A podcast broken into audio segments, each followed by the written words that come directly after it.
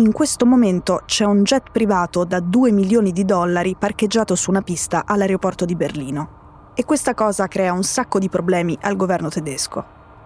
Il jet di lusso, secondo gli americani, è di Evgeny Prigozhin, il cuoco di Putin, un tipo calvo, basso e un po' grosso. Il cuoco di Putin non cucina. Ha effettivamente iniziato con un chiosco a San Pietroburgo e poi ha gestito dei ristoranti galleggianti molto kitsch, ma da anni si occupa di tutt'altro. Manda i suoi soldati privati a combattere per Putin, per esempio in Libia, in Siria e in Mali, e ha organizzato una fabbrica di troll per influenzare le elezioni negli Stati Uniti del 2016, quelle di Hillary Clinton contro Donald Trump. Per questo è ricercato dall'FBI.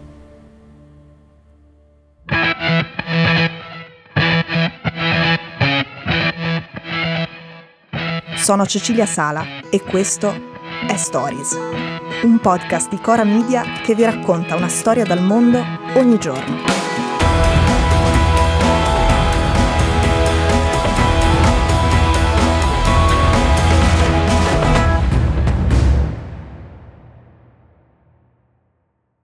Prigoshin è nato nel 61 in quella che si chiamava Leningrado e adesso si chiama San Pietroburgo e ha avuto una vita violenta quando era adolescente si è preso una condanna a 5 anni di carcere per rapina e poi un'altra a 12 anni in cui c'entrava anche lo sfruttamento della prostituzione. Quando esce inizia a fare l'ambulante e vende panini, ma è uno con il fiuto per gli affari e le cose gli vanno molto bene.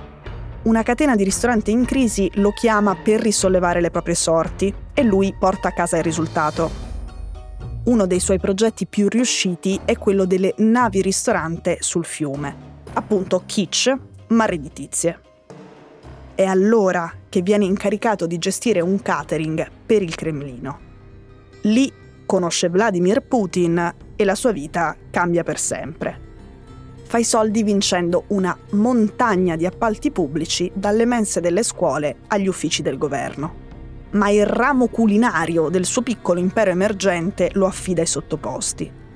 Per lui è arrivato il momento di sperimentare in settori più intriganti, le milizie armate e le fabbriche di troll.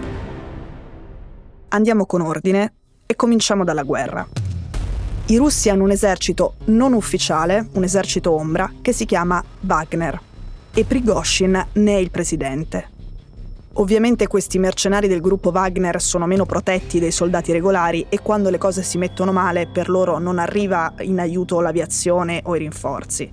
Dalla Siria all'Africa subsahariana a volte finiscono in delle mattanze. Un esempio, prendiamo la Siria dove i russi stanno con il presidente Bashar al-Assad. Lì nel 2018 il cuoco di Putin manda i miliziani a fare una cosa molto pericolosa andare all'assalto di un quartier generale dei curdi dove ci sono alcuni uomini delle forze speciali americane.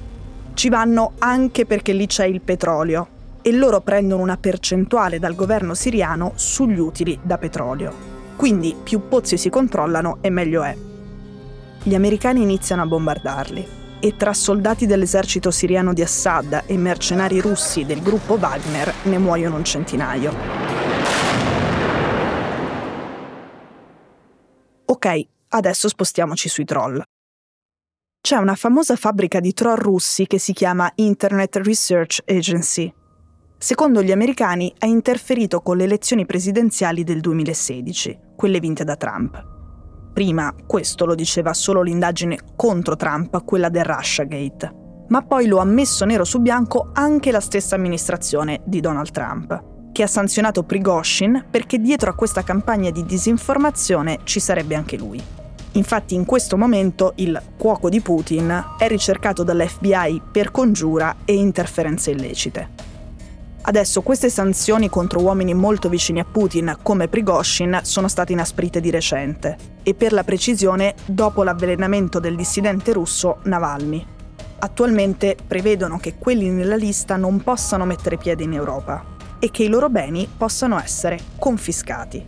Per questo quel jet parcheggiato su una pista a Berlino è una patata bollente che i tedeschi si sarebbero risparmiati volentieri, perché costringe a schierarsi ed è inevitabile far arrabbiare qualcuno, gli americani oppure Putin.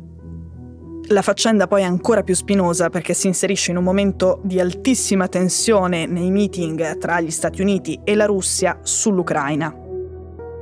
La ministra degli esteri tedesca, che è anche la leader dei Verdi, vuole sequestrare l'aereo e vuole dare retta agli americani. Il cancelliere Olaf Scholz, invece, vuole evitare un atto ostile contro Putin. Per questo vedere che fine farà quell'aereo è interessante, se i tedeschi lo sequestrano, se lo lasciano tornare in Russia o che cosa ci fanno. Quando una di queste ipotesi si verificherà, ci dirà molto più del semplice destino di un aereo privato da 2 milioni di dollari.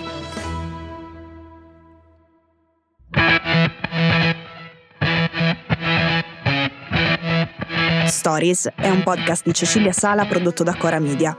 La cura editoriale è di Francesca Milano l'advisor è Pablo Trincia, la producer è Monica De Benedictis, il sound designer è Daniele Marinello, la sigla e la supervisione del suono e della musica sono di Luca Micheli.